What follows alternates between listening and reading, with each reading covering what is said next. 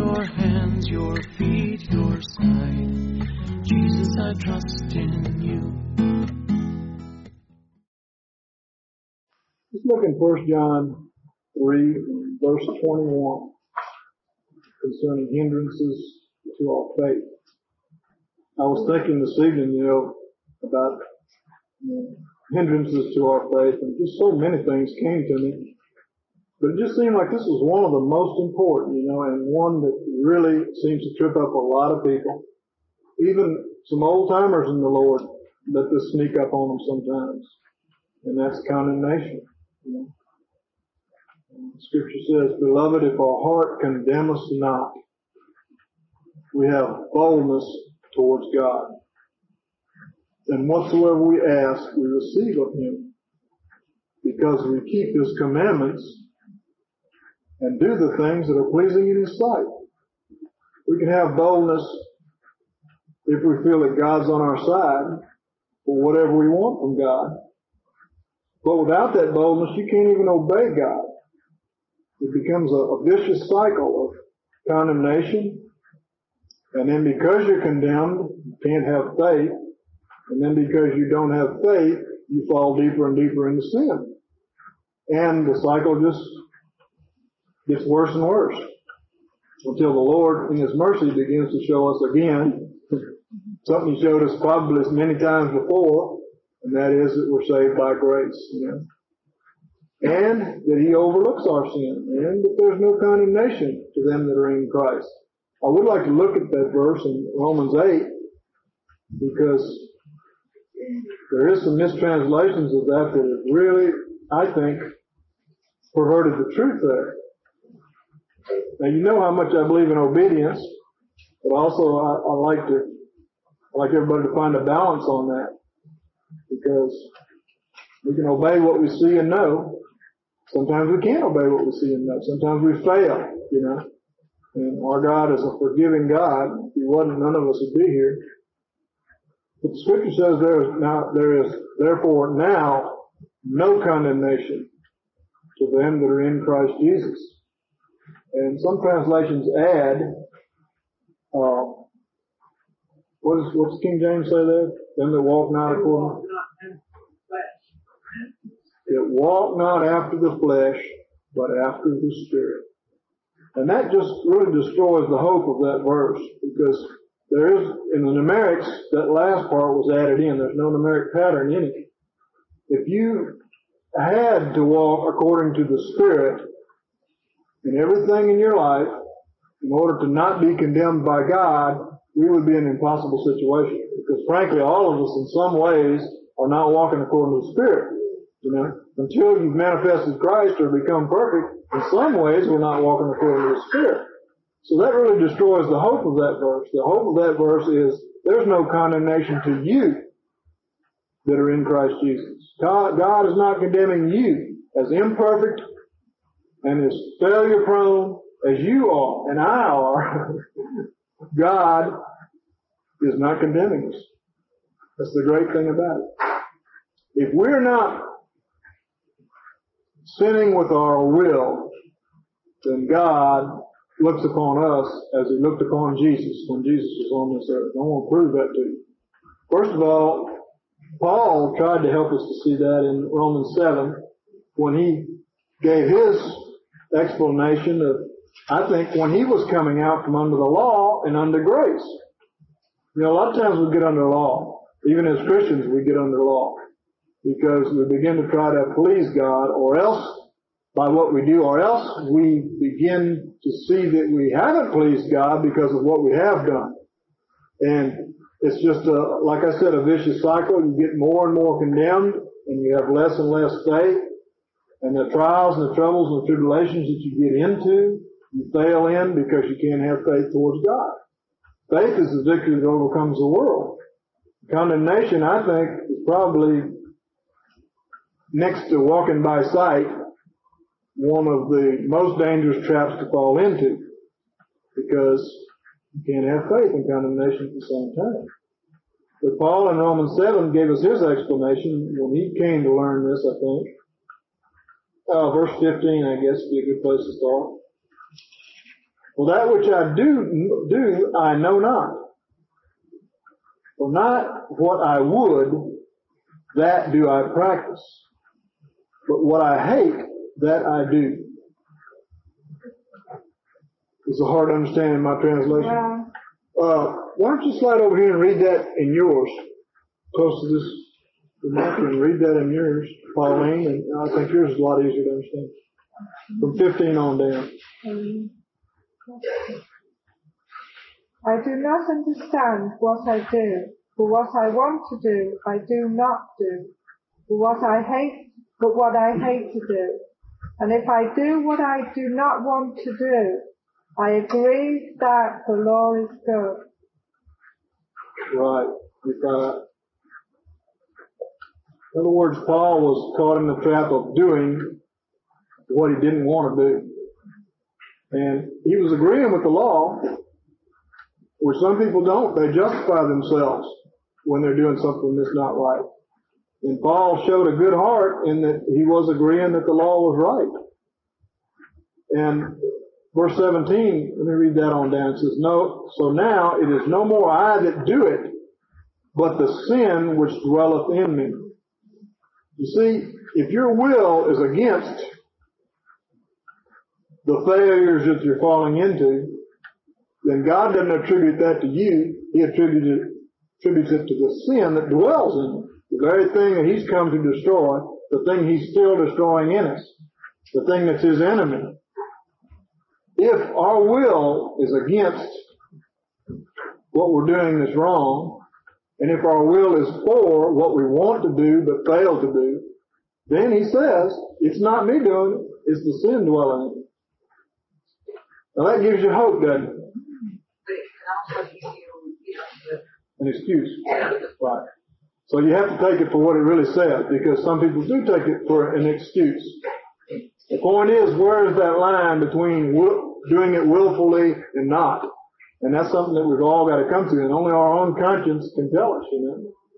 Until you get to outward moral disobedience, you know, because everybody knows that that's wrong, you know. Okay? And then the scripture commands us what to do about it. But let me read on down.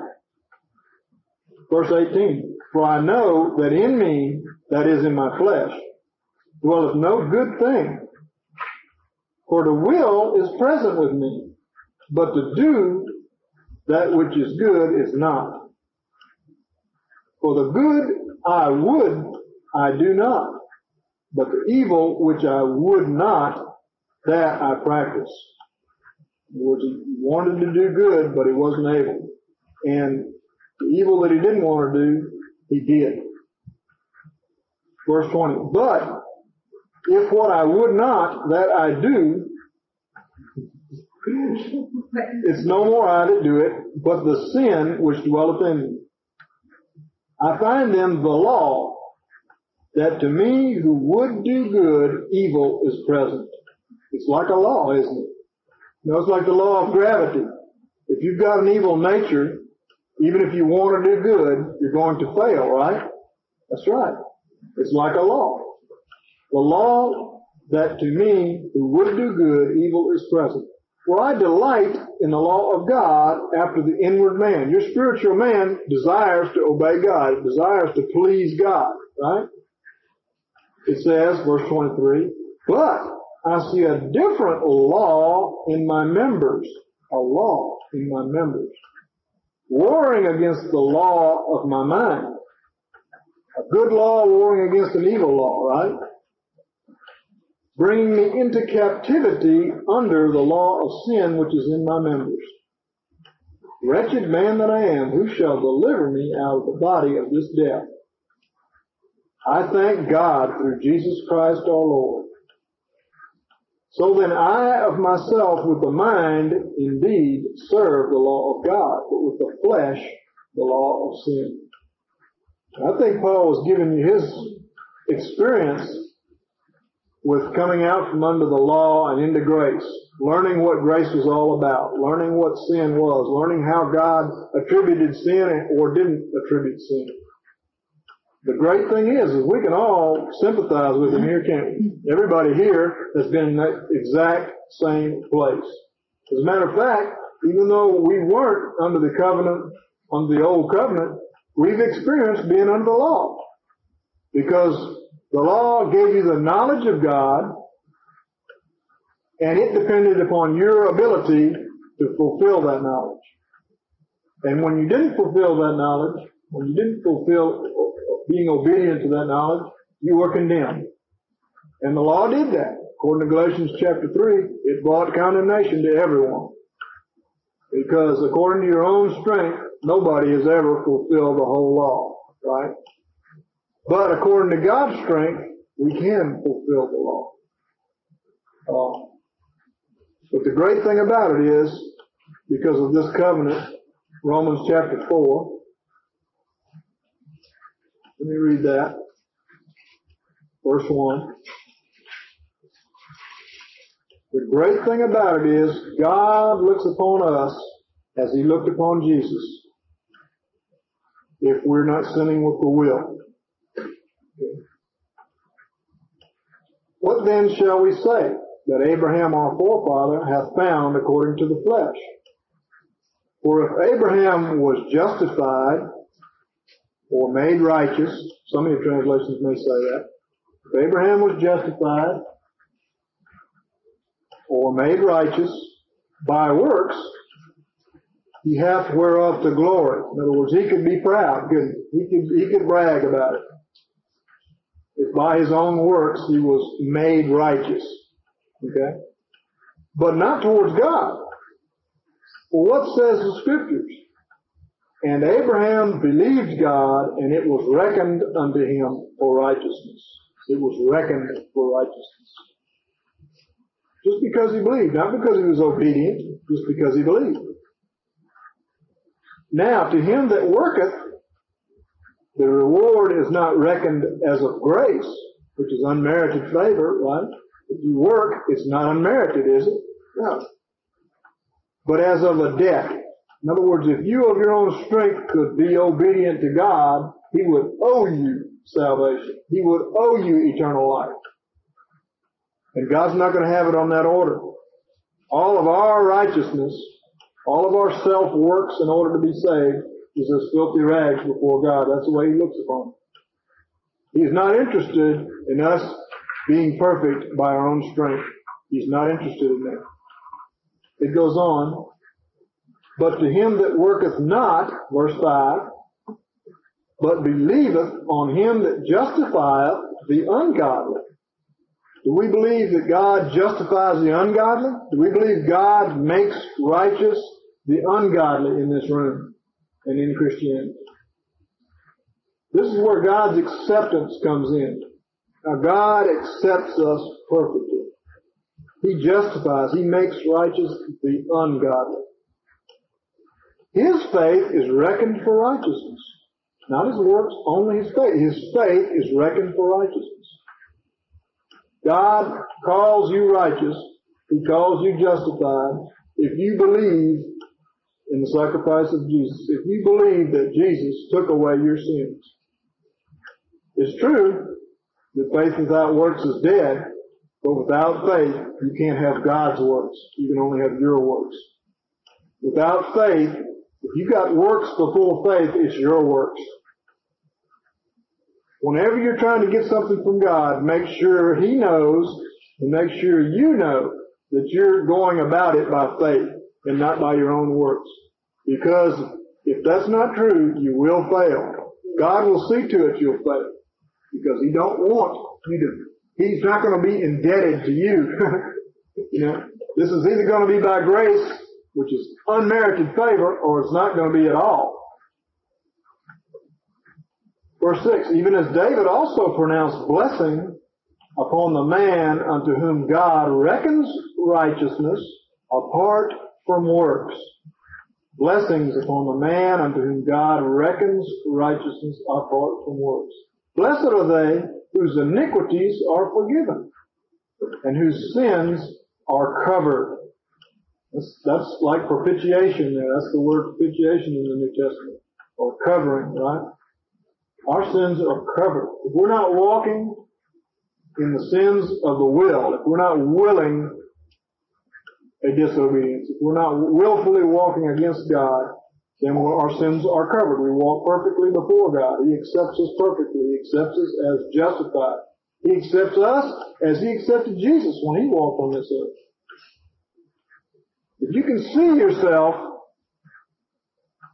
if you can see that God sees you in the way He saw Jesus, you can have faith. You can have faith to fulfill His ministry. You can have faith to do what He did. If you can't see that, you can't do what He did.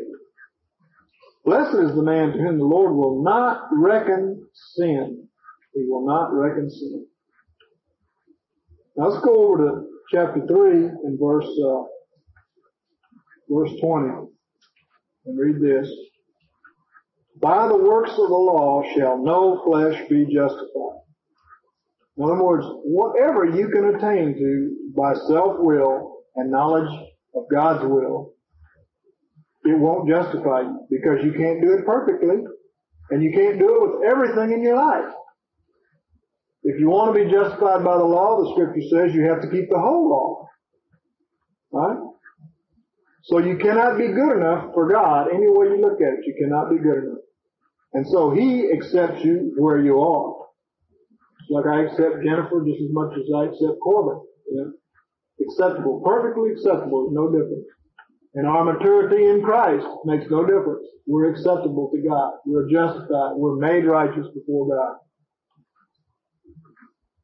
says, for through the law comes the knowledge of sin. That's why the God gave, a, gave the Old Testament before the New Testament, is to bring people into that knowledge and to keep people from sinning until the seed who was to receive the promise came along. And we in this room are part of that seed. Verse 21. Now apart from the law, a righteousness, apart from the law, a righteousness of God has been manifested being witnessed by the law and the prophets.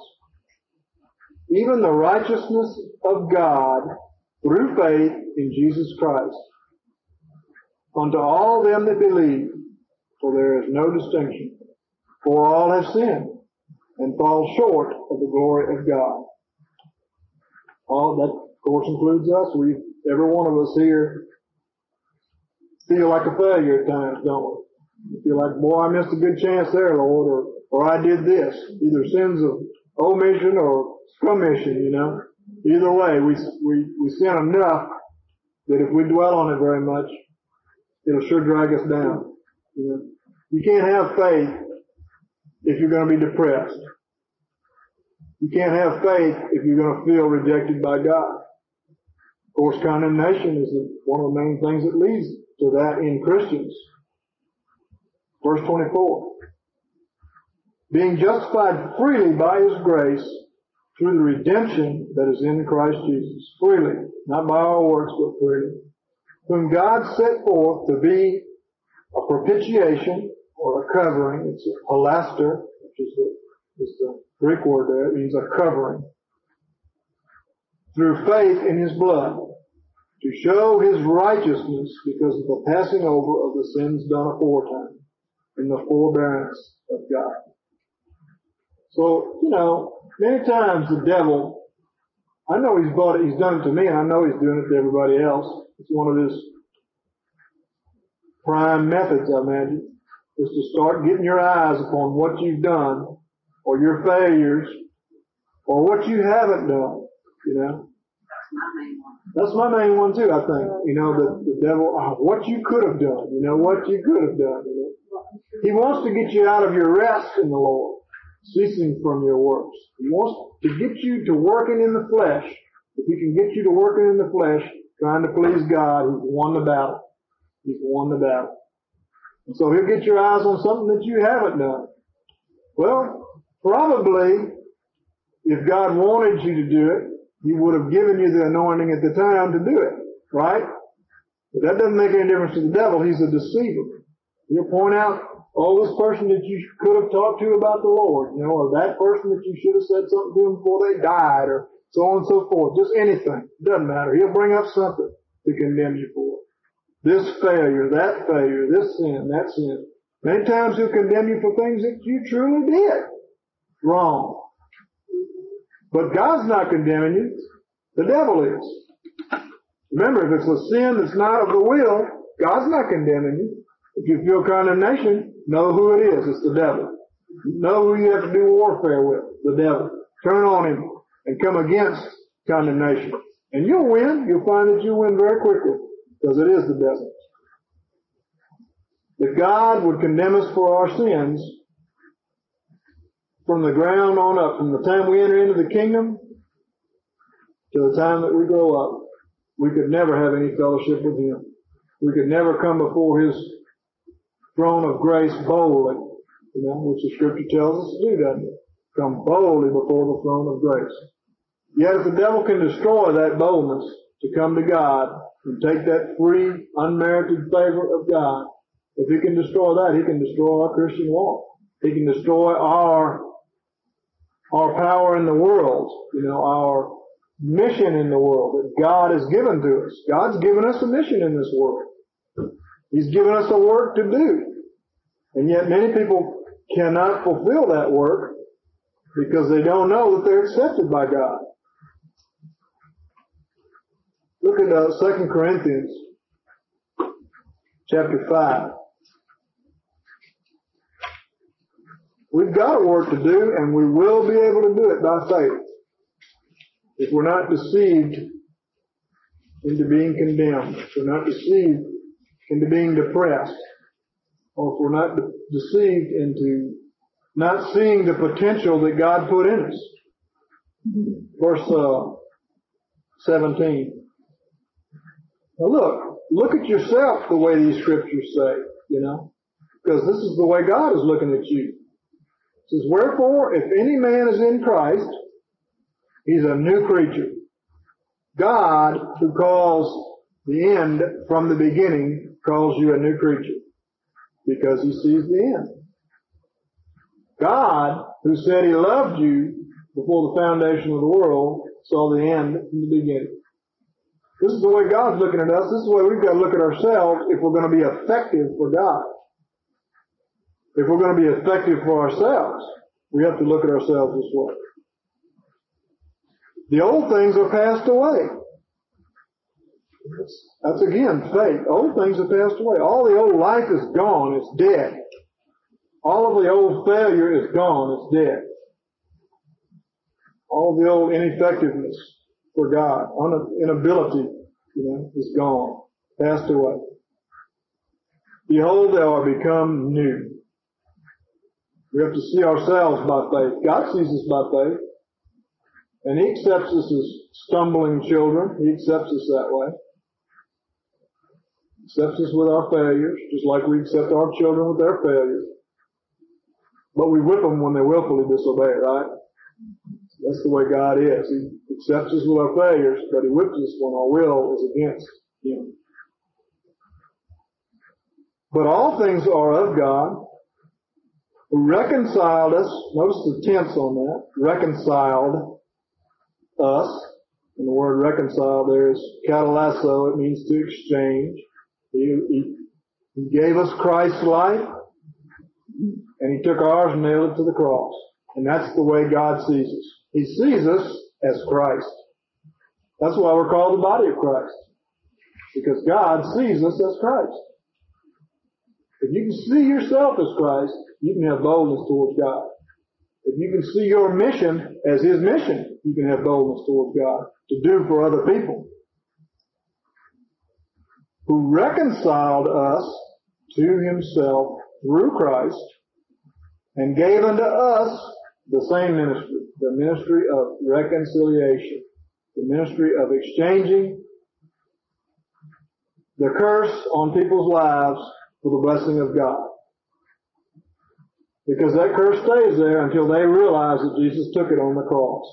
Our ministry is to put faith in the people, not condemnation, but faith in the people so that they can see that Jesus took away the curse and gave to them Abraham's blessings. Galatians chapter 3, right? Our ministry is the same ministry Jesus had. And if we're not endowed with the same power that Jesus had, we couldn't possibly do that.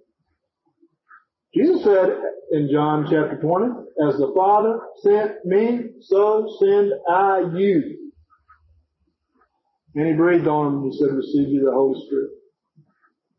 So it is necessary to receive God's Holy Spirit in order to have that spirit of reconciliation, in order to be able to do what they did. I told some bunch of Presbyterian elders one time, I told them, I said, the reason you're not doing what they did is because you didn't get what they got. And that's the truth. You get what they got, you'll do what they did. I told them that way. You, you get what they got? Because they were claiming they had the Holy Spirit because they were saved. Okay? Well, it's not necessarily true. True. But God gives the Holy Spirit to those that ask Him. Doesn't the Bible say that? Don't let the devil tell you just because you don't speak in tongues, you know. You can't have the Holy Spirit because I know people who have the Holy Spirit, you know. But I'm not saying neither that you shouldn't seek to receive the gift of tongues because that is a great blessing, a great ministry for your life. To be able to pray according to the will of God is great. And He'll give it to you too. I never saw anybody that He wouldn't give it to and they saw it faith. He'll give it to you. I've been in whole churches where everybody there got it. Some of them saw it, had to seek it diligently, but God gave it to them. So I believe that everybody should have that gift. Um, but He gave unto us the ministry of reconciliation. To wit, that God was in Christ reconciling the world unto Himself. Jesus' ministry was to take away the curse and to give blessings. Everywhere he went, he had this ministry of reconciliation. He fed the hungry. He delivered the demonically oppressed. He healed the sick. He healed the emotional wounds people had. And he, God has given us the same ministry. But we've got to see ourselves the way God sees us. If we don't see ourselves the way God sees us, we won't have the boldness, the boldness to to reach out to others, uh, the boldness to go to the throne of grace to get what we need and able to reach out to others and to ourselves. God was in Christ reconciling the world unto himself, not reckoning unto them their trespasses. That's the ministry of reconciliation. God don't reckon to us our trespasses, our failures, our foolishness. Boy, isn't that great? That takes a load off your shoulders, it? Thank you, Father. Not reckoning unto them their trespasses. And that's the good news. You know, we need to help people around us, the lost people around us, to see that God does not reckon unto them their trespasses if they will come to Jesus. That's the great gift. Uh, I think a lot of, I'm not saying God doesn't use the ministry of condemnation. He certainly does. He uses it on us. God uses it on us when we walk willfully against Him. There's a, a right time to be condemned and a wrong time to be condemned. The right time to be condemned is when you're walking willfully against God and, and you don't want to do right. And so that's condemnation that is according to the, the law. And there are people out there that are willfully walking against God and, and condemnation can have a ministry on them. But when you see somebody that's drawn of God, maybe they haven't come in completely, but you see that there is an interest and a desire. This is what they need to understand. They need to understand the ministry of reconciliation. They need to understand the exchange that Jesus made with them, giving them his life, taking their life and having committed unto us the word of reconciliation. We're ambassadors, therefore, on behalf of Christ. You know, an ambassador that has a ministry of reconciling countries, he goes with authority. God, tell, God is telling us we have a mission. We're ambassadors in behalf of Christ. He gives us the authority he gave to Jesus in this earth we can do what Jesus did. Jesus said, He that believeth on me, Greater works than these shall do, because I go to the Father. He that believeth on me, as the scripture has said, out of his innermost being shall flow rivers of living water. Um, these signs will accompany them that believe. He gave the signs. We can do what Jesus did. We're ambassadors, therefore, on behalf of Christ, as though God were entreating by us. We beseech you on behalf of Christ, be reconciled to God. Do you realize that as long as you feel condemned for something that is not working, that you're not reconciled to God? You're not being reconciled to God. You're not accepting what Jesus did. You're not accepting your sins being nailed on that cross and you're not accepting His righteousness. You're not seeing yourself as one who is a new creation. Old things passed away, everything become new. You're not seeing yourself that way. Be reconciled to God. Him who knew no sin, He made sin on our behalf. He made to be sin on our behalf. That we might become the righteousness of God in Him that we might become the righteousness of God in Him. You know that what Christ did, if we don't reach out and take a hold of it, it's like worthless to us, you know? The very next verse it says, In working together with Him, we entreat also that you receive not the grace of God in vain. Know, what God accomplished was nothing short of fantastic and miraculous. But it won't do us any good. It can be in, for nothing in our case if we don't reach out and take hold to it. If you're walking under condemnation, you can't have faith and it short circuits the plan of God in our life. If you're walking under depression, if you're walking under rejection, if you're walking under a failure complex, you can't be anything for God. We have to be confident of what God has given us. We have to be confident in our reconciliation. Or else the grace of God's in vain. What God accomplished for us won't ever come to pass. And it's not something that you should think that God is going to do for you. Have you ever thought, God's going to perfect me? God's going to heal me. God's going to deliver me. You ever get those thoughts? No, they're not really scriptural. As true as that is, it's not a scriptural frame of mind. Look at the next verse. For he says, At an acceptable time I hearkened unto thee, and in a day of salvation did I succor thee. Behold, now is the acceptable time. Behold, now is the day of salvation. Now, this, this moment, right here. We are a new creation now. We have the ability of Christ now. We are delivered and forgiven of our sins and justified now. We are healed now. Doesn't the scriptures teach you to accept your healing now? We are delivered. All these things. Everything else that we do of our own works proves that we don't believe what the scripture says. The devil's a great procrastinator and he loves to get you into thinking procrastinating thoughts instead of accepting what God's already done for you. Now, he'll put it off till tomorrow. Because as we've already seen, tomorrow never comes.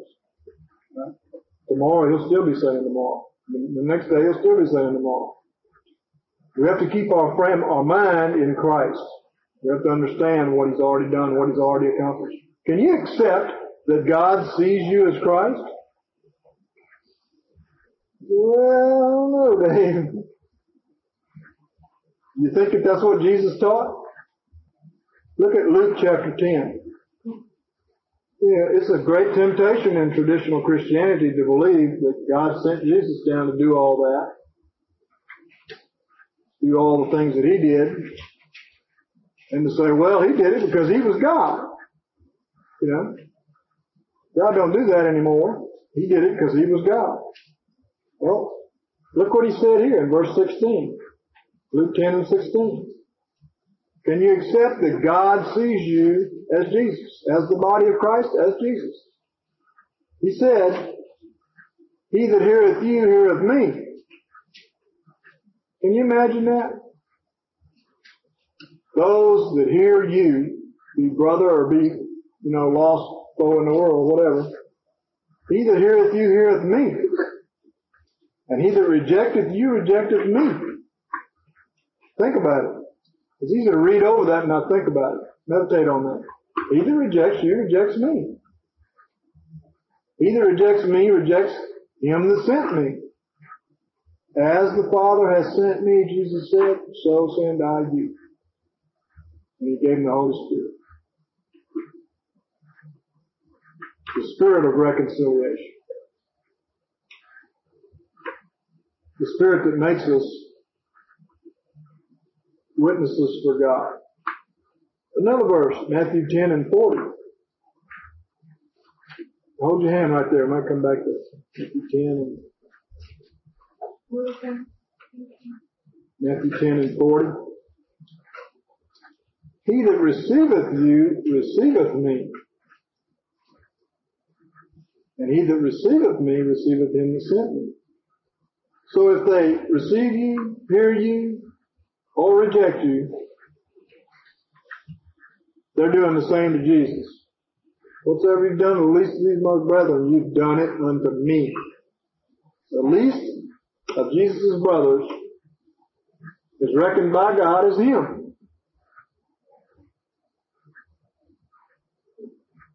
Can you imagine the Father not forgiving Jesus? Or saying no to his scriptural requests? You? Can't even imagine that, can you? But you could imagine it for you, couldn't you? That, that's, and I could too. And that's, in that way, we're not thinking right.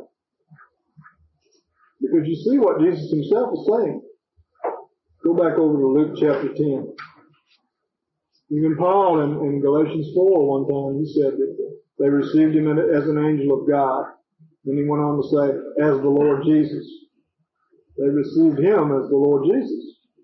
In verse 17, and the seventy returned with joy, saying, Lord, even the demons are subject unto us in thy name. He said unto them, I beheld Satan fallen as lightning from heaven. Behold, I've given you authority to tread upon the serpents and the scorpions, and over all the power of the enemy. All the power of the enemy.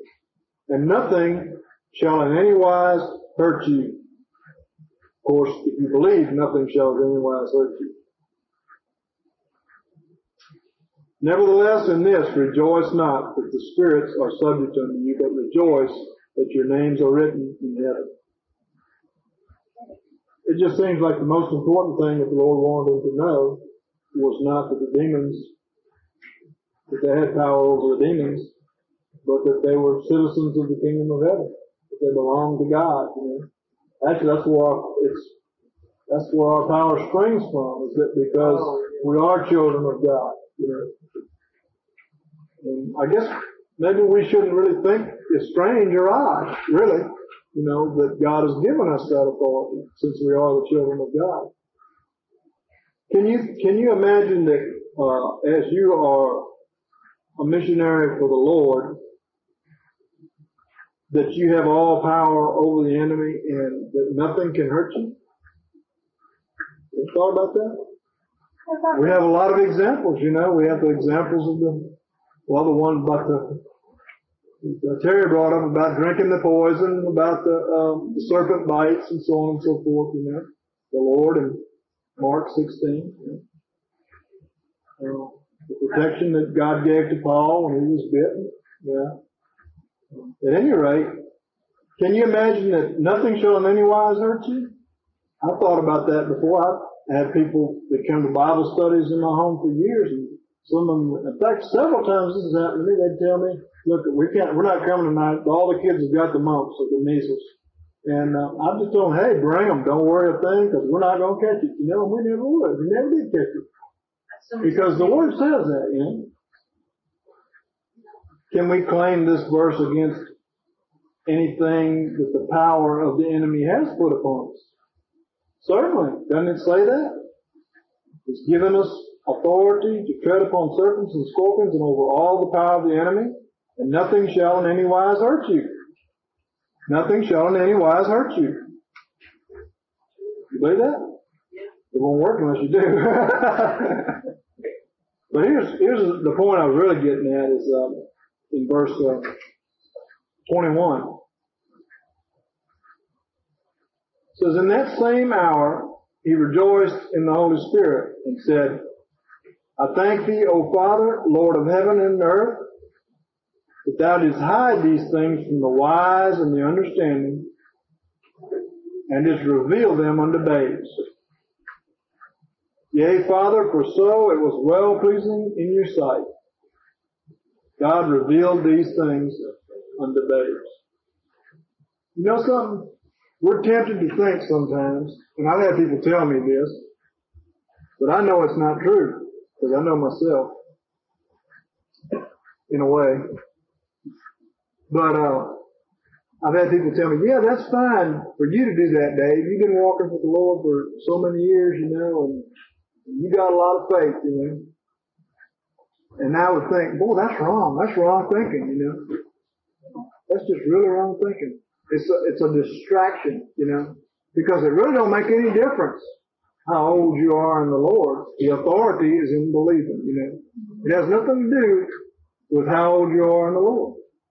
In fact, we've seen some of the greatest miracles in our ministry was what was when we was young in the Lord.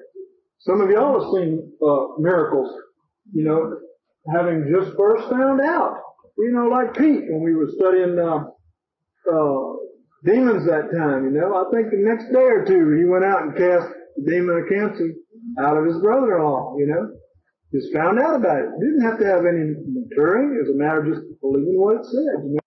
It's another deception of the devil, you know, that we have to be grown up in our faith to do some of those things.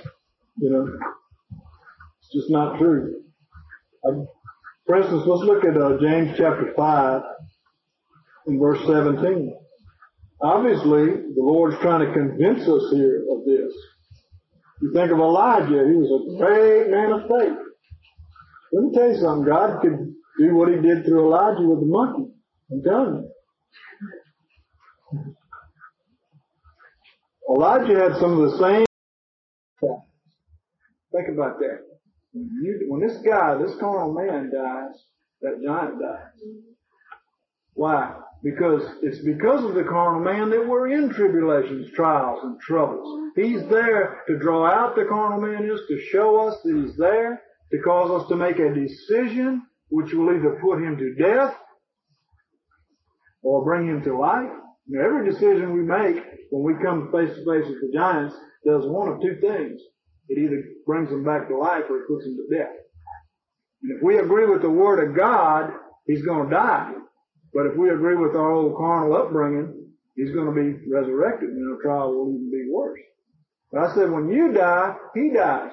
And the thing that I did in that dream that was, that's, that's a really good revelation was, watch out, they're not on his Adam's apple right where he talks, you know. I put him out of business right where he talks. You know. and, you know, if we can stop by the power of God, by the grace of God, by the faith that's in us, if we can stop from speaking and agreeing with this world, we can bind the devil in circumstances. You know, the Bible says, whatsoever you loose on earth is loosed in heaven, whatsoever you bind on earth is bound in heaven, right? And a lot of people make that to say that's just, well, I bind you devil or I loose you devil. But that's not really the truth of that. The truth of the matter is, whatever we say is either binding or loosing. When we agree with the Word of God, we're binding that devil up because he can't do nothing. When we agree with that Bible, he's being bound. But when we agree with the world, we're loosing ourselves into situations of trouble. We're causing that giant to get bigger, bigger, bigger, you know? And, uh, the circumstances and situation will be against us. But, you know, as I got to meditating on that, you know, too, I grabbed him by the hair and I pulled his, pulled his head back like that. You know what our hair symbolizes, right? We talked about that? Submission. Submission. Remember Samson's submission to the Lord. His hair symbolizes submission to the Lord. When he lost his hair, he lost his submission, he lost his power. And the woman in 1 Corinthians 11, her long hair is given her for a covenant, a sign of submission to her husband, so on. And I grabbed that old man by the hair and pulled, it, pulled him back, you know. His power source. Yeah, it's powerful. But I got to thinking, you know, there's there's some places in the scripture. You know, the thing is, the Bible says in Hebrews, yeah, Hebrews five and uh, thirteen says, "Everyone that partaketh of milk," and we know there's nothing wrong with milk, right? But you really can't mature very good on it. You can only stay a baby on milk, right? You need to go on to the meat to mature and bring forth fruit. And as Christians, we've got, we have no choice but to bring forth fruit, or else we'll be called an unprofitable servant. But it says, for everyone that partaketh of milk is without experience of the word of righteousness, for he is a babe. He is without experience of the word of righteousness. You know, Jesus said, my meat is to do the will of him that sent me, right? That was Jesus' meat. Our meat is to do. If you're, if you're just on milk, you're without experience of the word of righteousness. You know, we have to speak the word of righteousness in order to make those giants smaller, smaller, smaller. And we've got to bind up that old flesh from speaking out of our life, you know, and making the situation worse. But it goes on to say, but solid food is for full grown men, even those who by reason of use, use of what? Use of the word of righteousness. The meat, right? The word of righteousness. Have their senses exercised, their senses exercised to discern good and evil. We've got our senses have to be exercised by the Word of God. They need to be polished, so to speak, by the Word of God. Man's got faculties. Okay?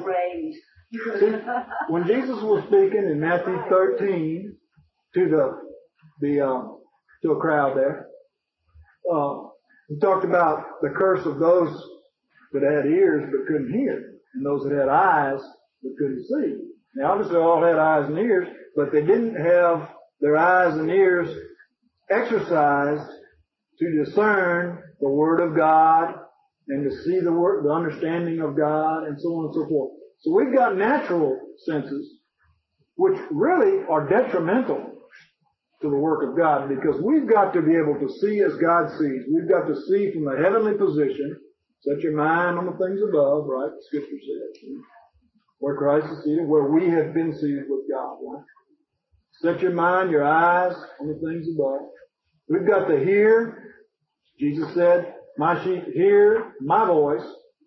We've got to hear the voice of the Lord and not the voice of the world, not the voice of the flesh. You know, we've been raised up since children hearing the voice of the flesh. And it's very natural to hear the voice of the flesh. It's very natural to hear the voice of the devil because he's the God of this world, right?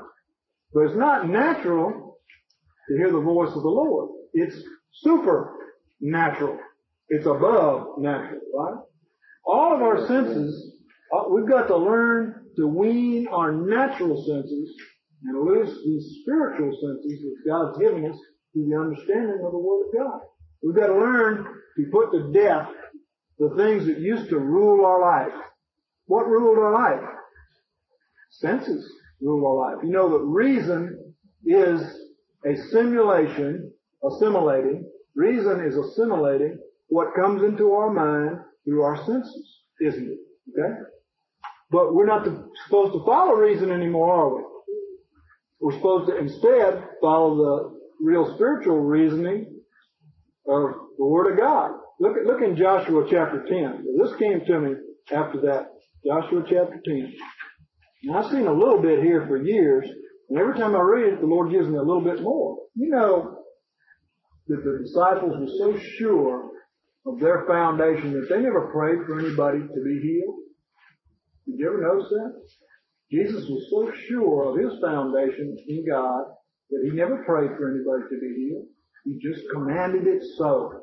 Because he knew it was his right to command it so. He said, be healed. And the disciples that followed him did the same thing. They never asked God to heal. Now, I'm talking about when they ministered. They didn't ask, God, will you please heal this person? Have you ever seen that in the scriptures? You won't find it. Because they didn't do it. They didn't need to do it. They knew that their foundation was that God had already provided that healing. Okay? Uh, the Bible says in Isaiah 45, command ye me concerning the work of my hands. Doesn't it say that? That's right. Well, look what Joshua did here in Joshua 10. When Joshua was in a war with his enemies who were ruling the land. Right? These, these enemies were ruling the land. But Joshua wanted to rule the land, didn't he? Right? He wanted to rule that land. Joshua is, Yeshua is the same name for Jesus. We want Jesus to rule this land, right? But yet, enemies have ruled in this land. Okay? Look what it says in uh, uh, verse 12. Then spake Joshua to the Lord in, the, in that day, when the Lord delivered up the Amorites before the children of Israel, and he said in the, in the sight of Israel, Sun, stand thou still upon Gibeon, and thou moon in the valley of Ajalon. And the sun stood still, and the moon stayed, until the nation had avenged themselves of their enemies. Now look, you know, tell me God won't go to extremes in order to bring to pass what's necessary to bring to pass for His children. You know that? He's, he will go to extremes, and this is a proven fact, by the way. They've proven that this day is missing. Okay? Uh, but it goes on. It's not, isn't that written in the book of Jasher? And the sun stayed in the midst of heaven and hastened not to go down but a whole day.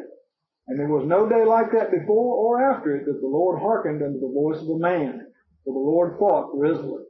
And some people would say, well, you see there, God don't listen to the voice of a man. And that's true. He don't listen to the voice of a man. He listens to Jesus in you. He listens to the spiritual man which is born from above. That man which is not man at all in every one of us. He's not man. He's born from above. He's born of God. He's son of God, right?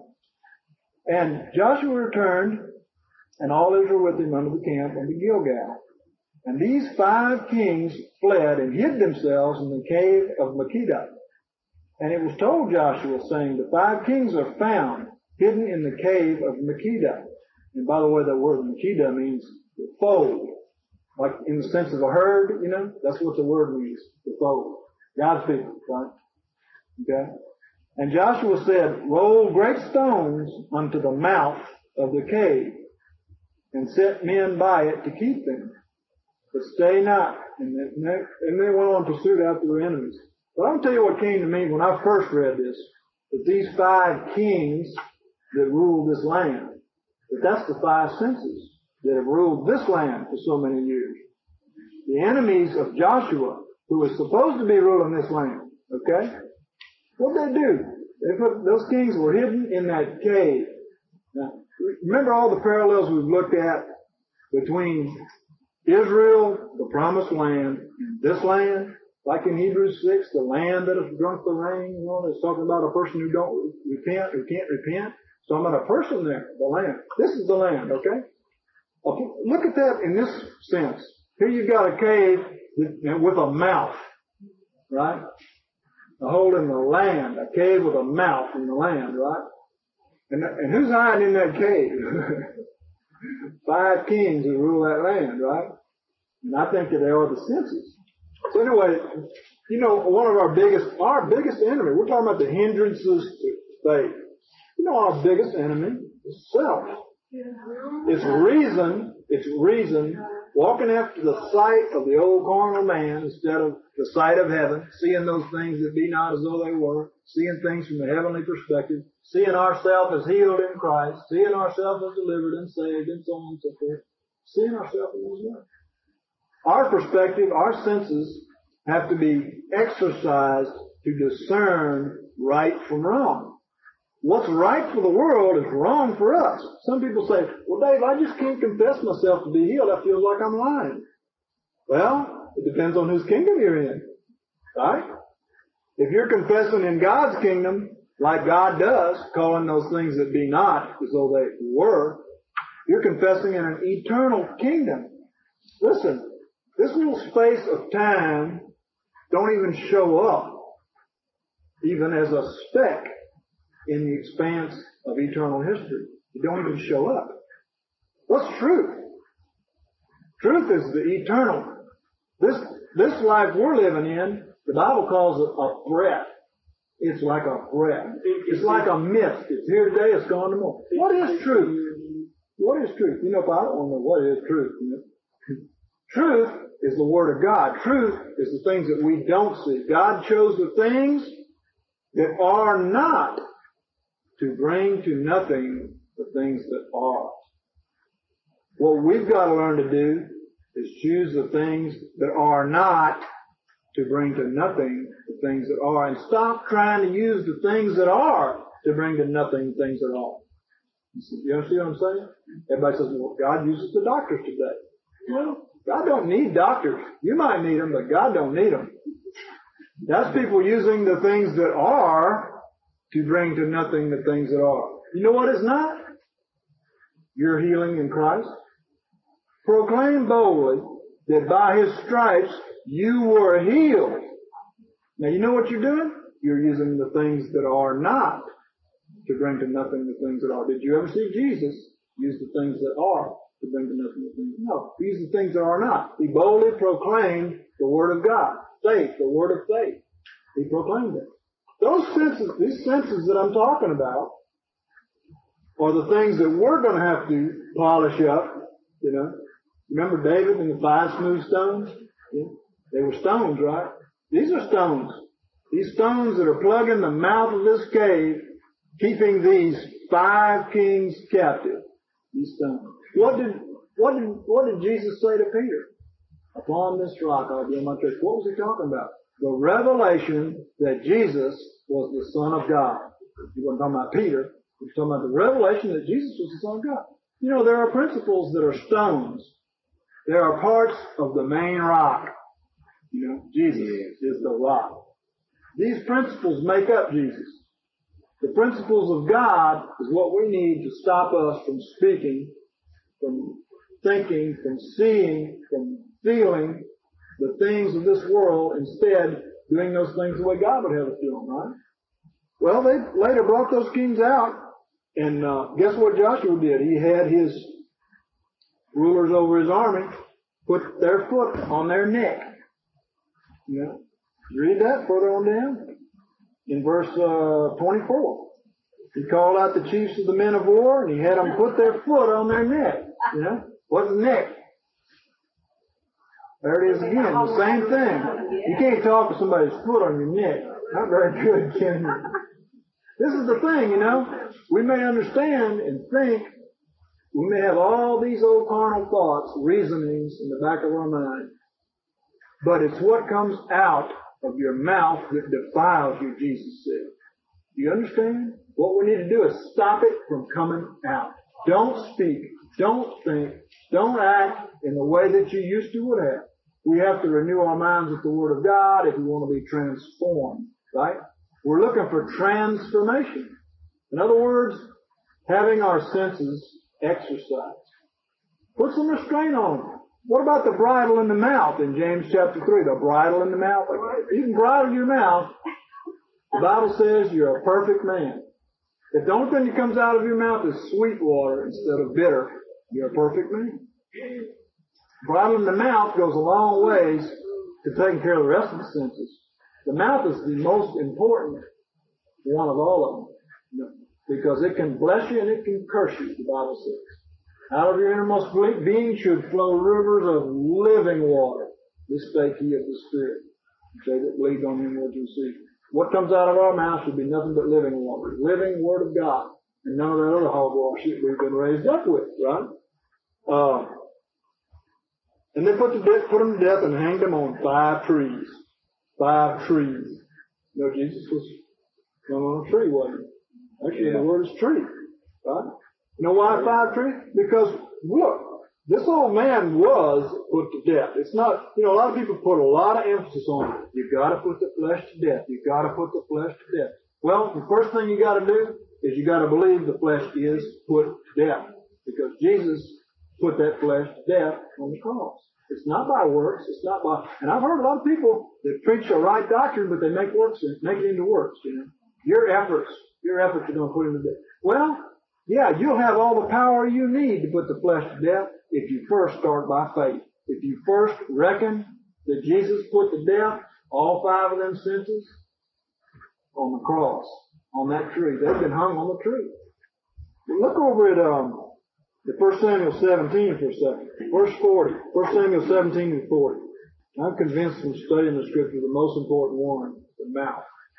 Even if you see things wrong and hear things wrong, you know the Bible says a fool is counted as wise if he keeps his mouth shut. You ever read that verse? a fool is counted as wise if he keeps his mouth shut. Now, there's a lot of truth to that. well, look, it says uh, in verse 40. Well, first of all, David, uh, Saul wanted to put on David his armor, and he, he had never tried that kind of armor, you know, the worldly kind of armor, and he didn't, didn't hadn't proved it right.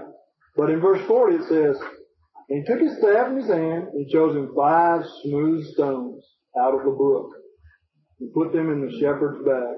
Those five smooth stones are the senses exercised by the word of God to know good from evil. The brook is the water, the word of God, right?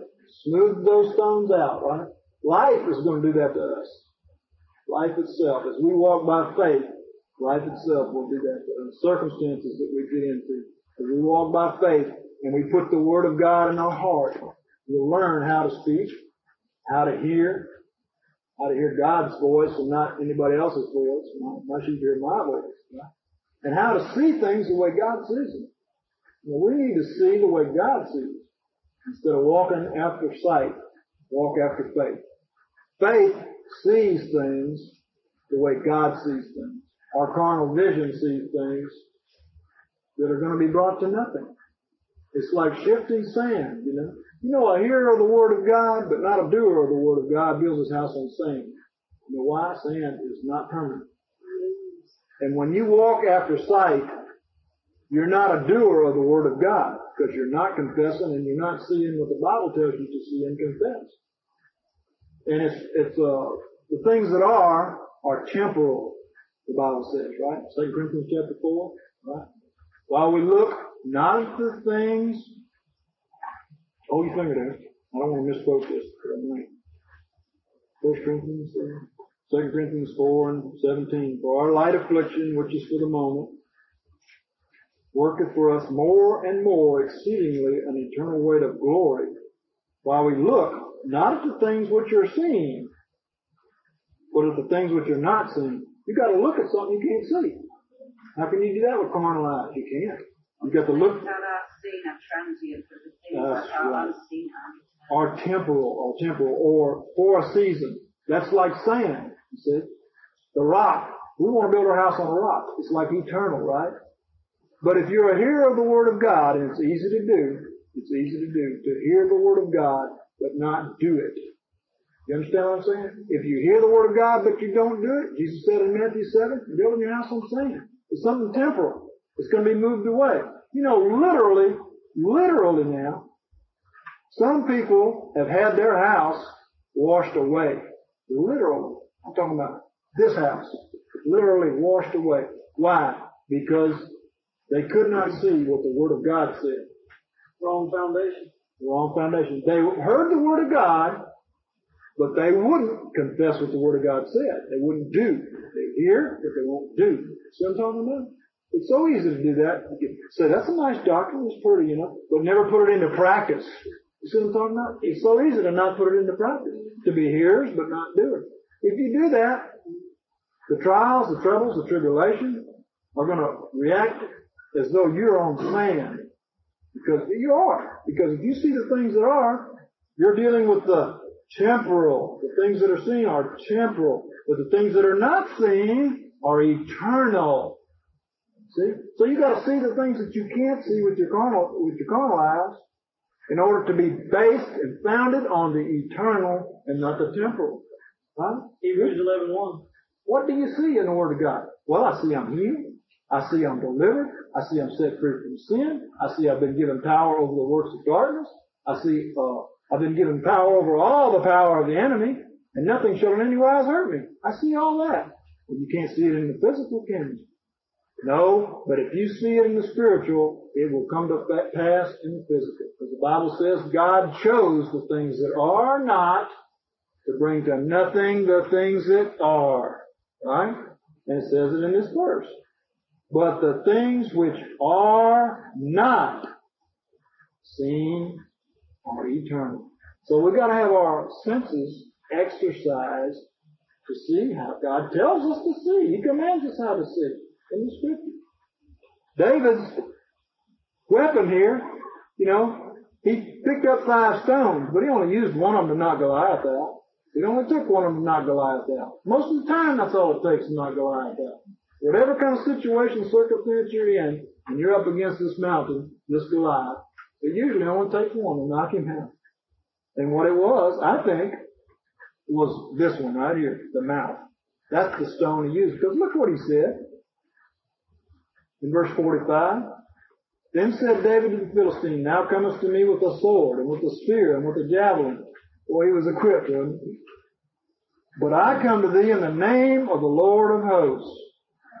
In other words, he knew whose authority was behind him, right? We know that God has given us authority against all the power of the enemy. You've got to know that. The God of the armies of Israel, whom thou hast defied. This day, look at this bold profession of faith. Man. So this day will the Lord deliver thee into my hand, little David, big giant, right?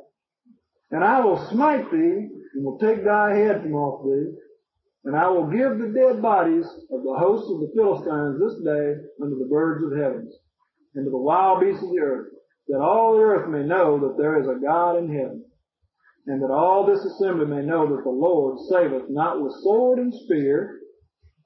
That's, that's things that are, isn't it?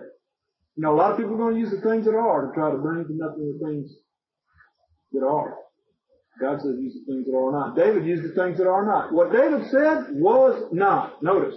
What David said was not. But it would be. For the battle is the Lord's, and he will give you into our hand. And it came to pass, when the Philistines rose and came and drew near to meet David, that David hastened and ran toward the army to meet the Philistines. And David put his hand in his bag and took thence a stone and slang it and smote the Philistine in his forehead. And that's the mind of the flesh, in The forehead, the mind of the flesh. The word of God comes against the mind of the flesh. You'll put to death that old giant that lives in your land if you speak the word of God against the giants that are in your land. The word of God will put him to death. And the stone sank into his forehead and he fell upon his face to the earth. And then of course David took his sword and cut his head off. That's what we got to do with our sword too, by the way. You know, we take that sword and we cut the old man's head off, right? You know, a lot of people's swords are still in their scabbard. You know, they don't never use their sword. It's not an offensive weapon. You know? But you got to take the word of God and use it. It's got to come out of your mouth. It's got to be useful. The Bible says, "Be cursed be he that keepeth back his sword from blood." And Jeremiah says that you're cursed. You got to take the word of God and put something to death with that word of God. And the biggest thing is that this one right here. You got to take that head off. Renewing of your mind, you know. So every, everybody got issued uh, that double-edged sword uh, on Calvary in boot camp, huh? Basically. Yeah, this is it right here. I'm telling you, everybody got issued that sword on Calvary. Plus, plus you armor of faith. Yeah, because that, that's when the Lord Lord gave it. He said, okay, you know. That's right. Something I noticed in it is this, in this Hebrews uh, 5.14, the strong meat belongeth to them that are of full age, and it says, uh, by reason of use, have their senses exercised to discern both good and evil. In one of the prophecies of the second coming of Christ, I think it's in Isaiah, under the name of Emmanuel, isn't it? Butter and honey shall he eat, that he might know to discern the evil and choose the good. Yeah. Isaiah 7. So, as I read that, it occurred to me there's only one thing that anybody can eat that will make them able to reject the evil and do the good, even to recognize the evil from the good, and that's the Bible. So here, Jesus was the Word of God and was living in the Word of God all his life. And here is saying the same thing. By reason of use, have their senses exercised to, to discern both good and evil. If you're not in the Word of God and you don't know the Word of God, you can't do it. And, and my favorite scripture, I suppose, well, there's two, but uh, John 8, 31 and 32 said to those Jews that believed on Him, if, there's an if in it, if you continue in my Word, then are you my disciples indeed, and you shall know the truth, and the truth shall make you free. From what? Well, what's your problem? That's what you'll get free from, whatever they might be. And then the other one, Those giants. yeah, the giants. And the other one is uh, John 18:37, I think, uh, second part of it. Jesus was talking to Pontius Pilate, and Pilate asked him, "Are you a king?" And he said, "Thou sayest, I'm a king. Uh, to this end was I born, for this cause came I into the world that I should bear witness unto the truth." So truth is ahead of salvation or anything else. That's the that is the gospel, is the truth. Without the truth, nobody gets saved. Without the gospel, we don't. And so the truth, to me, is man's highest calling on this earth. If you die a martyr's death for standing for the truth, you have, you have what? Done the highest calling of man on this earth is what, is what I would say. Yeah. And here, he's talking about something here, strong meat, that permits a person to discern both good and evil. Mm-hmm. That's for the mature man, though. You know. Without standing this Word of God, they're not going to be a mature person. But I just was interested to see that scripture. I hadn't noticed it. I have not noticed it since I saw that part about butter and honey shall he eat. And as my read through the Bible for the last 23 years, I have read that over and over and I wondered, what is that talking about?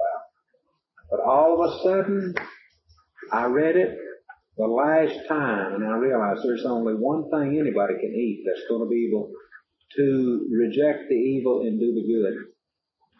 Where is it? Isaiah 7? Butter and honey shall he eat that he may know to refuse the evil and choose the good. Butter and honey within itself won't do it.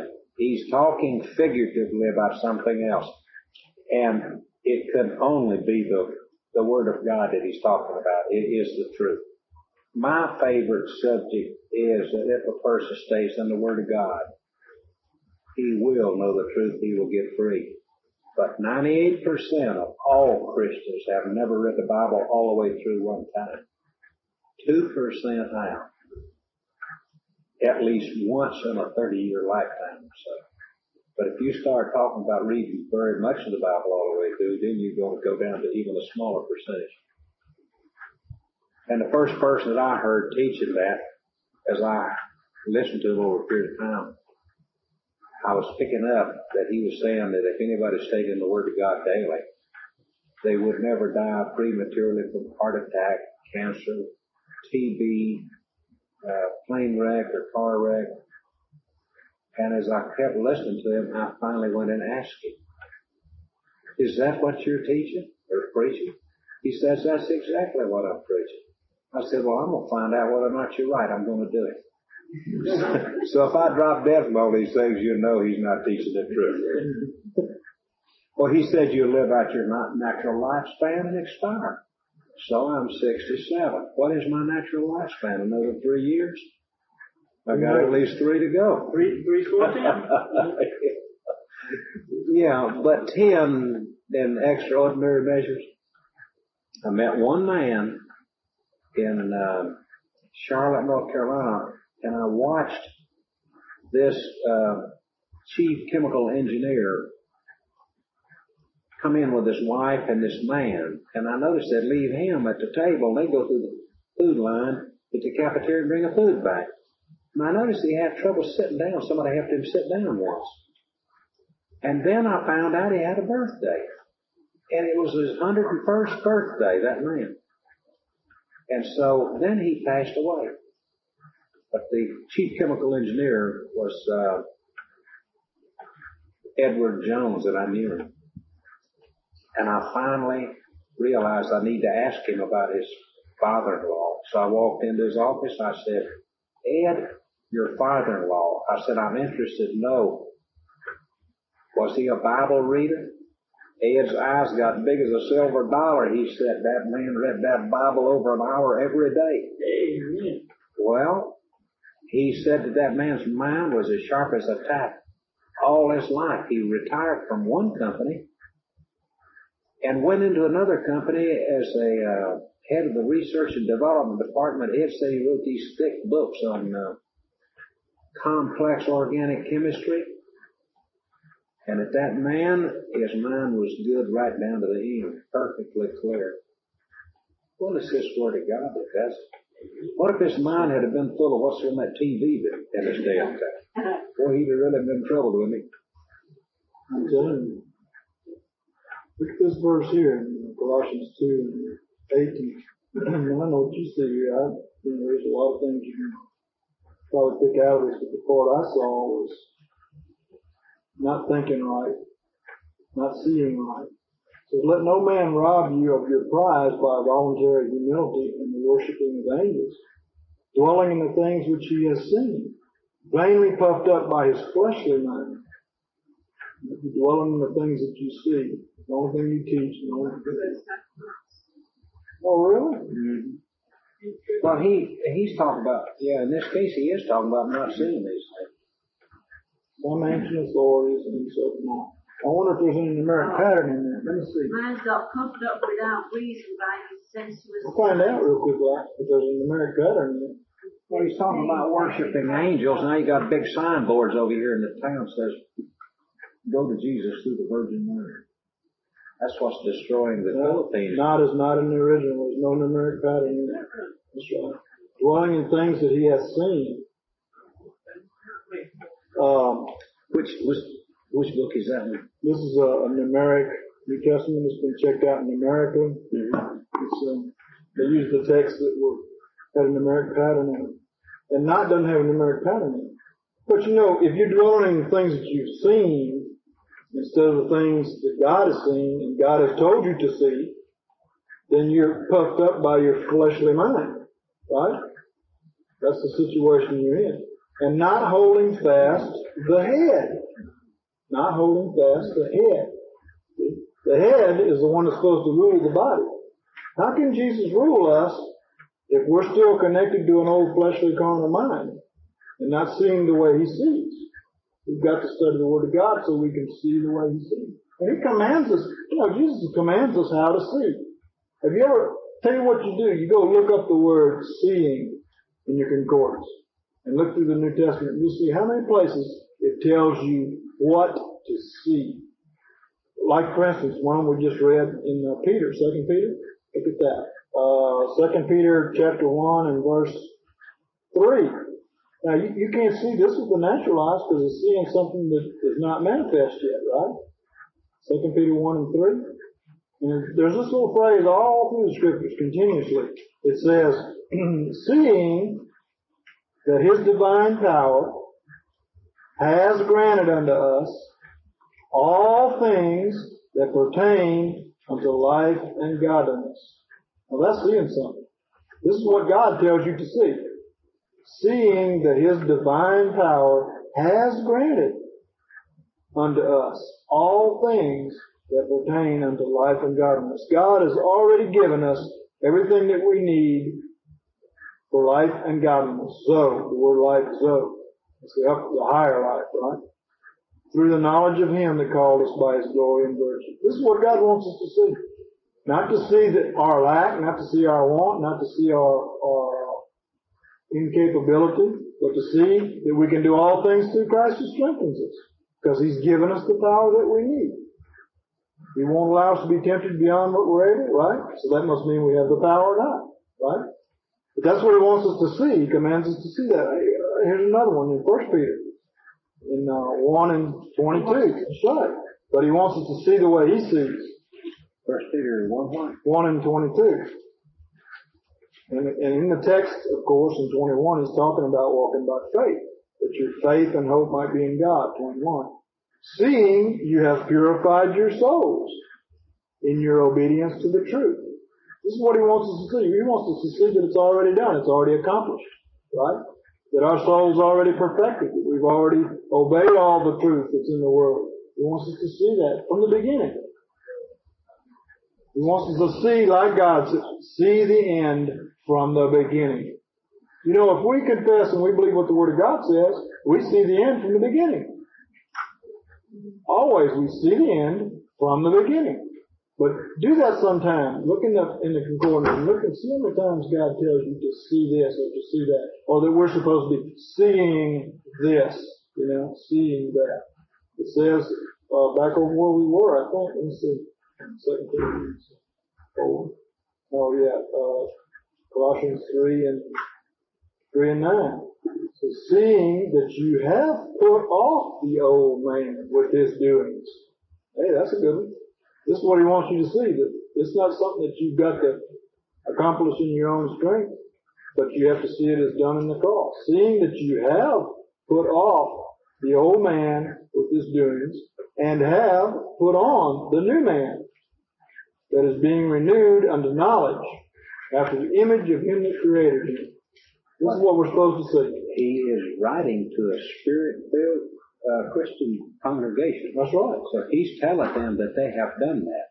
But that doesn't mean that that whole crowd is going to keep it that way. Because temptations come up and they might, they might go in the direction of that temptation and the Lord might let him go. And it might be some period of time before that person comes to his senses and say, wait a minute, the Lord has now been waiting on me instead of me waiting on him, he's waiting on me to come back.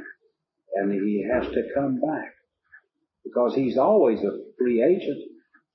He can make up his mind to do what he wants to do. We've got some real good cases on that in the news all the time that I'm convinced they started out all right.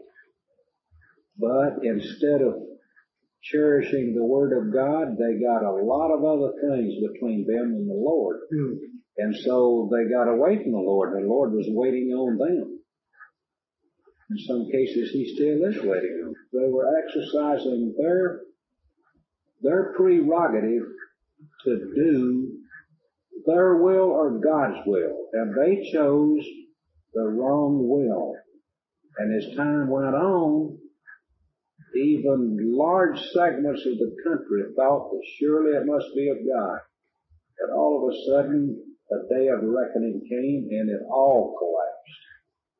And so he ended up in the prison for what? The criminally insane. That's basically where he's at. They didn't say that, but that's this political, criminally insane type people that read me. I wrote him a letter with nine points on it and mentioned all the things that would have saved them from doing those things. But I didn't get an answer. When people get like this, you can't talk to them. But I did tell him this. I said, you keep saying on TV that they might shut down Christian TV in this country. Whatever we're wrestling with in the flesh, you know, whatever our weakness, the Lord wants us to see that that's already put off. He wants us to see it accomplished before it's accomplished. And uh, He wants us to see that we've already put on the new man because of what Jesus did. He wants us to see it, the completed result. He said, reckon yourself to be dead unto sin, but alive unto God. Reckon it already done. See it as a considered, uh, com- completed task. See, in that verse 23 says, if you continue in the faith, grounded and settled, he's got a Mhm. help. And be not moved away from the hope of the gospel, which you have heard. Don't be moved away from it. Some of these people do get moved away from it.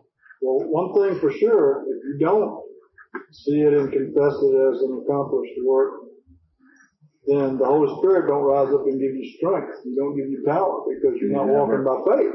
You never find out what God's got for you. That's right. You just will fall away Never know. if we don't seek God's gift of grace through faith, uh, we'll find ourselves getting weaker and weaker and weaker, and we will fall away.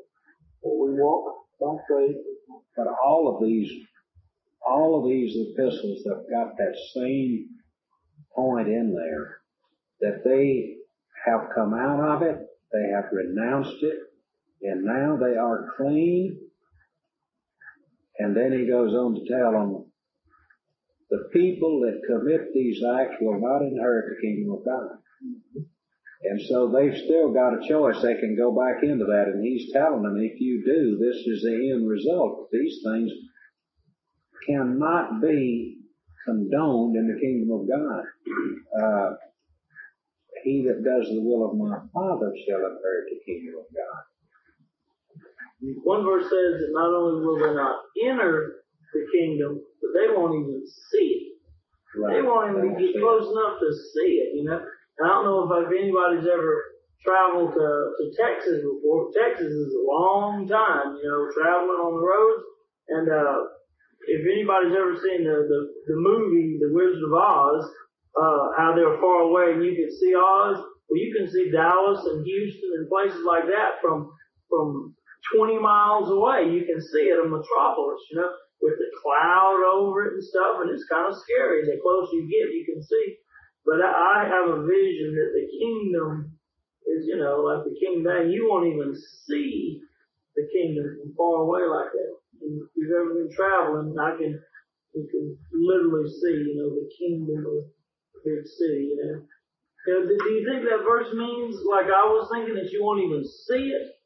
Or that means, you know, that you won't No, see they'll it. never that see you it. won't They can't see it now. They will never The see it. The kingdom of heaven is here among us. Yeah. The, the Bible says that the, the kingdom of heaven cometh not with observation. What's he talking about? Physical eyes. Right? But those who are born in the Spirit can see it with their spiritual eyes. Except a man be born again, he cannot see the kingdom of God. Yeah. He has to come up to this first. He can't possibly see it. And even if he does come up to that and then he reverts back and begins to practice all these things, he still is not going to see it. No, that's right. And over there in the book of Revelation, it does say that outside are the dogs. They will not come into that city. And some people think maybe they're outside the door, but it's not. It's, it means that they are out of the kingdom period, the way I would interpret it. The, The thing about being born again is No. the traditions of men says born again is just coming to Jesus and receiving the new spirit. The Bible teaches a lot more to being born again than that. It teaches that your soul is being born again as you obey the truth, Yeah. the fruit of Christ. Yeah. And it teaches your body is going to be born again when Christ comes again. Rebirth is a lot more than accepting Jesus as my Savior. But when you're born again, whatsoever is born again overcomes the world. And whatsoever is born again, there's no sin there. Right? Um, but that part of you can see the kingdom of God too. To the extent you're, to the extent we are born again, to that extent we can see the kingdom of God. And while the outer man is decaying, the inner man is being renewed. The spiritual man is taking the land, you know. The more the spiritual man takes the land, the more born again you are. If the person does have his problems, if we confess our sins, he's faithful and just to forgive us our sins and cleanse us from all unrighteousness. And I've even had that happen in my life on one occasion quite miraculously. I was going out making job interviews and I was getting so sick that I could hardly make the interviews. And when I get back home, I got even sicker and I was hurting in here worse than I am right now. And I was thinking, I've always said that Christians do not have to have uh, drugs and tranquilizers and all that, but it looks like unless God does something, I'm going to end up in the hospital taking drugs. So I prayed to God about it. I got down on my knees and I said, God, if you will show me what this is all about, what's causing this, I promise you, no matter what you show me to do to correct the situation, I will correct it. So, at that moment, nothing happened, but I went to lunch. And when I came back to the motel from the lunch, I stopped at this stoplight just in front of the motel. And like that, a revelation came into me. And the revelation was, those people that you used to work for, write them letters and show them everything you have done wrong. Confess your wrongs to them. Ask their forgiveness. Ask them, you beg their pardon. Ask for forgiveness. Oh, I left that part out. But when I was on my knees praying to God, I said, God, if you'll heal me at the same time you show me what the answer to it is, I said, then I'll know positively that you've spoken to me. So all of a sudden, when the revelation came into me, the pain just dissipated.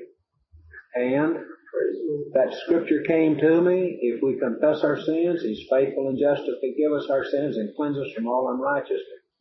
Years ago, when I worked for those big corporations, I left this one and went with others, competitors of theirs, and was using anything that I could to earn a living, but I was using their information. And what the Lord had me to do, and every time I was going in to making interviews, I had pushed this down in my subconscious so much I couldn't remember what was causing it. I was afraid was going to find out about my past activities, and it was making me sick. So the Lord said, write them. Well, I did. I wrote them. And I told them. And I got answers back immediately that uh, they did forgive me and that if they had any work for which I was qualified, they'd be happy to employ me in the future. I finally did end up working for that very same company two and a half years in the biggest engineering company on earth here in Greenville. So that scripture is real and it works. In that case, I confessed with my mouth what I had done wrong. And God cleansed me and forgave me for it. Well, that seems to be a lost art today, I tell you, but it's, it's still mighty powerful to confess your sin one to another. Oh yeah, sure. People need to get back into doing that. Oh, but this other thing now. Everybody's got a concordance, I hope. Oh, yeah. But this word that we're talking about, uh, if you confess with your mouth, Lord Jesus, believe in thine heart God's raised from the dead, thou shalt be saved. I use that all the time to lead people to the Lord. And if you get a person to confess that, acknowledge that with his mouth, he'll be saved just like that. He'll know it too. And a bunch of them will also start speaking in tongues too. But if you look that word up, Which word? saved, that word in Strong's exhaustive concordance is not past tense. The root word, the first meaning is safe, S-A-F-E, not saved. Now that's bad news to the Southern Baptists, but that is, that's what it is. and everybody else said, that John Stewart, ain't it? that one says that you're going to have to live the Christian life and it's an ongoing process. You get saved and you're safe and you get safer and safer. And I, I don't have any problem with it. myself. And the same, the same word, sozo, is used to say made whole, healed, Deal? Delivered, and saved. Yeah. It's used in many different ways. It covers a multitude. And I think man kind of manipulated a little bit to put the past tense on the thing. And there might be some places where you read it and it would be desirable to say it. Sure. Past tense. Because it means all of that. It means, it means deliverance for all of that in our life. That's what salvation, the Southern Baptists wouldn't like that either because that word is used for healing in scripture. Yeah. You see, I accepted the Lord early, not early, but to me it was early, uh, and believed in the resurrection. And I was looking at the resurrection in the story, the greatest story ever told. And as I was reading about the resurrection and the number of witnesses, I had been studying a bunch of statistics and math along at the same time. And all of a sudden, some way it came to me as a revelation. This man really lived. He was raised from the dead. Up to that moment, I just thought it was something that game grown people play. Well, there's a lot of grown people play that game. That's not saved. But uh, then I was a believer, and I saw that. But I still did not understand much as in the Bible, And I prayed, but I couldn't say that I ever saw a miracle really happen that I could identify as that. This prayer, this is a miracle that goes with it. But after I received the baptism of the Holy Ghost, faith came into me. And it was a faith that all of a sudden I couldn't understand it. I began to believe in miracles. I began to believe that my faith was somebody going to get healed. You know what? They were. And so that faith came in, what, simultaneously or somewhere along the time that the Spirit came into me. That type of faith I was not able to muster up on my own. That came later. I had no idea that miracle was going to happen to me. Might as well share that. I had no, we don't know how close to a miracle we might be, or we don't know how close we might be to a closer spiritual life, or a closer walk with the Lord. But in First Chronicles 4.10, there is a story in right in the middle of that genealogy about the man Jabez. And it said Jabez was more honorable than his brethren. His mother bore him in sorrow. I guess that's the reason his name was Jabez. It says Jabez prayed to the God of Israel this prayer. He said, Oh, that thou wouldst bless me indeed and enlarge my coast and that thine hand might be with me and that thou wouldst keep me from evil that it may not grieve me. He said God granted him that which he requested. I have memorized that prayer and was walking around in Houston, Texas all weekend praying that prayer. And I had needs in my life. And that's the reason I was doing it. I was praying that prayer fervently. And somebody had recommended it. So Monday morning I was sitting in a computer programming class in Houston, Texas, and this guy was at the blackboard teaching computer mathematics. That's one time I'm glad I was not listening to the teacher or watching him at all. I kept on reciting Jabez's prayer over and over and over, and all of a sudden this tremendous peace started coming into me. I think I started to break out in goose pimples, and the next thing I knew, I felt God in my body just like that. And I, I thought, I have changed worlds without getting out of my seat. And these people in here, I had into the spirit world, what happened. These people do not know what happened to me. So I prayed the same prayer three, three thousand years later. God granted me that which I requested. That's when the Holy Spirit came. And immediately at that moment, my pride took over there somewhere, and I decided I was not going to speak in unknown tongues because I will be do dealing with these elite. But then I realized very shortly that I didn't have all this experience. My prayers would get up this high, but I couldn't break through. I couldn't get free and stay free. So then I started calling out to the Lord about it, and He let me struggle a little bit about it. But after after I spoke in tongues, then I could get the way through. But I could tell I did not have all of the experience. I could tell it. I forgot how, why I brought that. Oh yeah. We do grow and greater things do happen. And we don't know how close we might be to something of this nature, whatever, whatever it might be or whatever we need. You know how we can get closer to miracles. Yeah. The closer you get to the Lord, and the deeper you get into the Word of God, the closer you got to be getting. Be a hearer and a doer the Word of God. First John 3 and 21. When we started out here, I don't know, I think it must have been a, a week and a half ago on uh, talking about hindrances to our faith. And uh, I kind of went off in one direction, but I kind of look, like to look at it in another direction too. The verse says, Beloved, if our heart condemn us not, we have boldness towards God. And we went off in the direction that uh, there's an unrighteous condemnation that comes from the devil, and it comes because we don't understand our position in Christ as perfected, as healed, as delivered, you know, uh, as Christ Himself. That's our position. But the other direction is, verse 22, and whatsoever we ask, we receive of Him because we keep His commandments and do the things that are pleasing in His sight. We can have boldness. We have boldness when we are obedient. When we do what we know to do, we have boldness. towards God. Verse 23 says, And this is the commandment that we should believe in the name of His Son, Jesus Christ, and love one another even as He gave us commandment. The commandment is that we should believe in the name of His Son, Jesus Christ.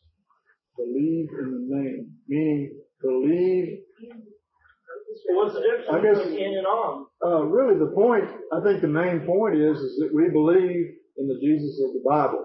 You know, uh, the name means nature and character.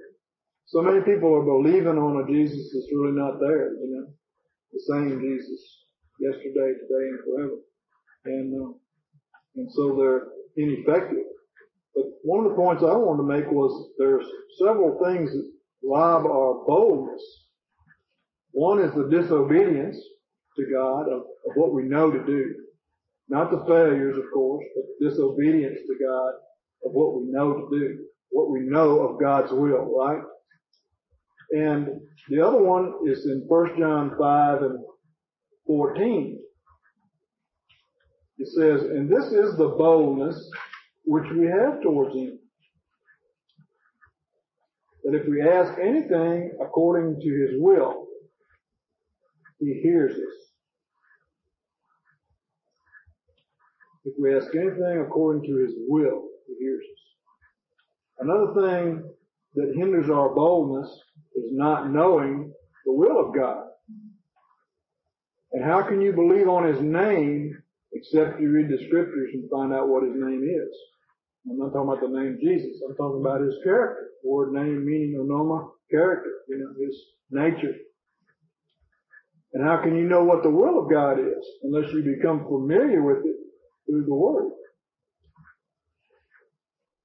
I remember, you know, there's, well, I say through the Word, but there's other ways to be familiar with God's will. God gave us some dreams about moving over here years ago, and uh, those dreams made us confident that it was the will of God. We went around confessing, you know, that we were going to be moving over here and that I was going to be retiring and so on and so forth.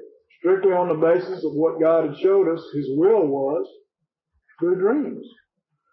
Uh, I remember way back at the beginning of our Christian walk when Mary got in that accident on a motorcycle and uh, a friend of ours told us about healing.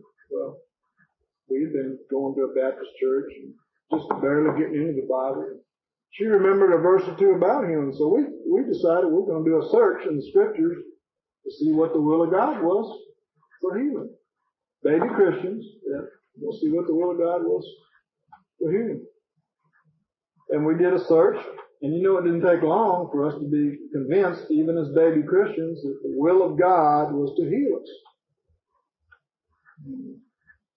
Of course, God confirmed that. We we went we went to a church that uh, a Pentecostal church because they believed in uh, laying hands on the sick, and they laid hands on Mary, and God spoke to her. I don't know a week or so later. You know, He said and taught us that not only do you have to believe, but you have to confess, and your actions have to go along with your belief. And He asked her, if you believe that you're healed, why are you still taking that medicine? You know. But you know, the guy that we went to to be prayed for, I was just thinking about this. A baby Christian can read the scriptures without any predetermined ideas about what's right and what's wrong.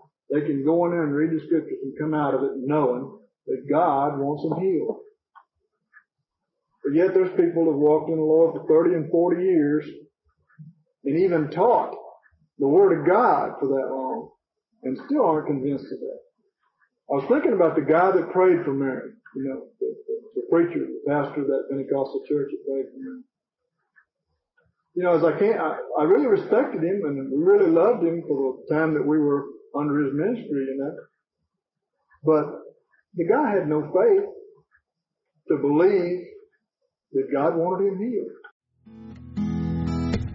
can quench my thirsting soul. Water me whole. Let your streams of mercy flow. Oh Jesus, I trust in you. The mountains fall into the sea, though the rivers rise, I still believe. For your mercy stands and your word is true. Oh Jesus, I trust in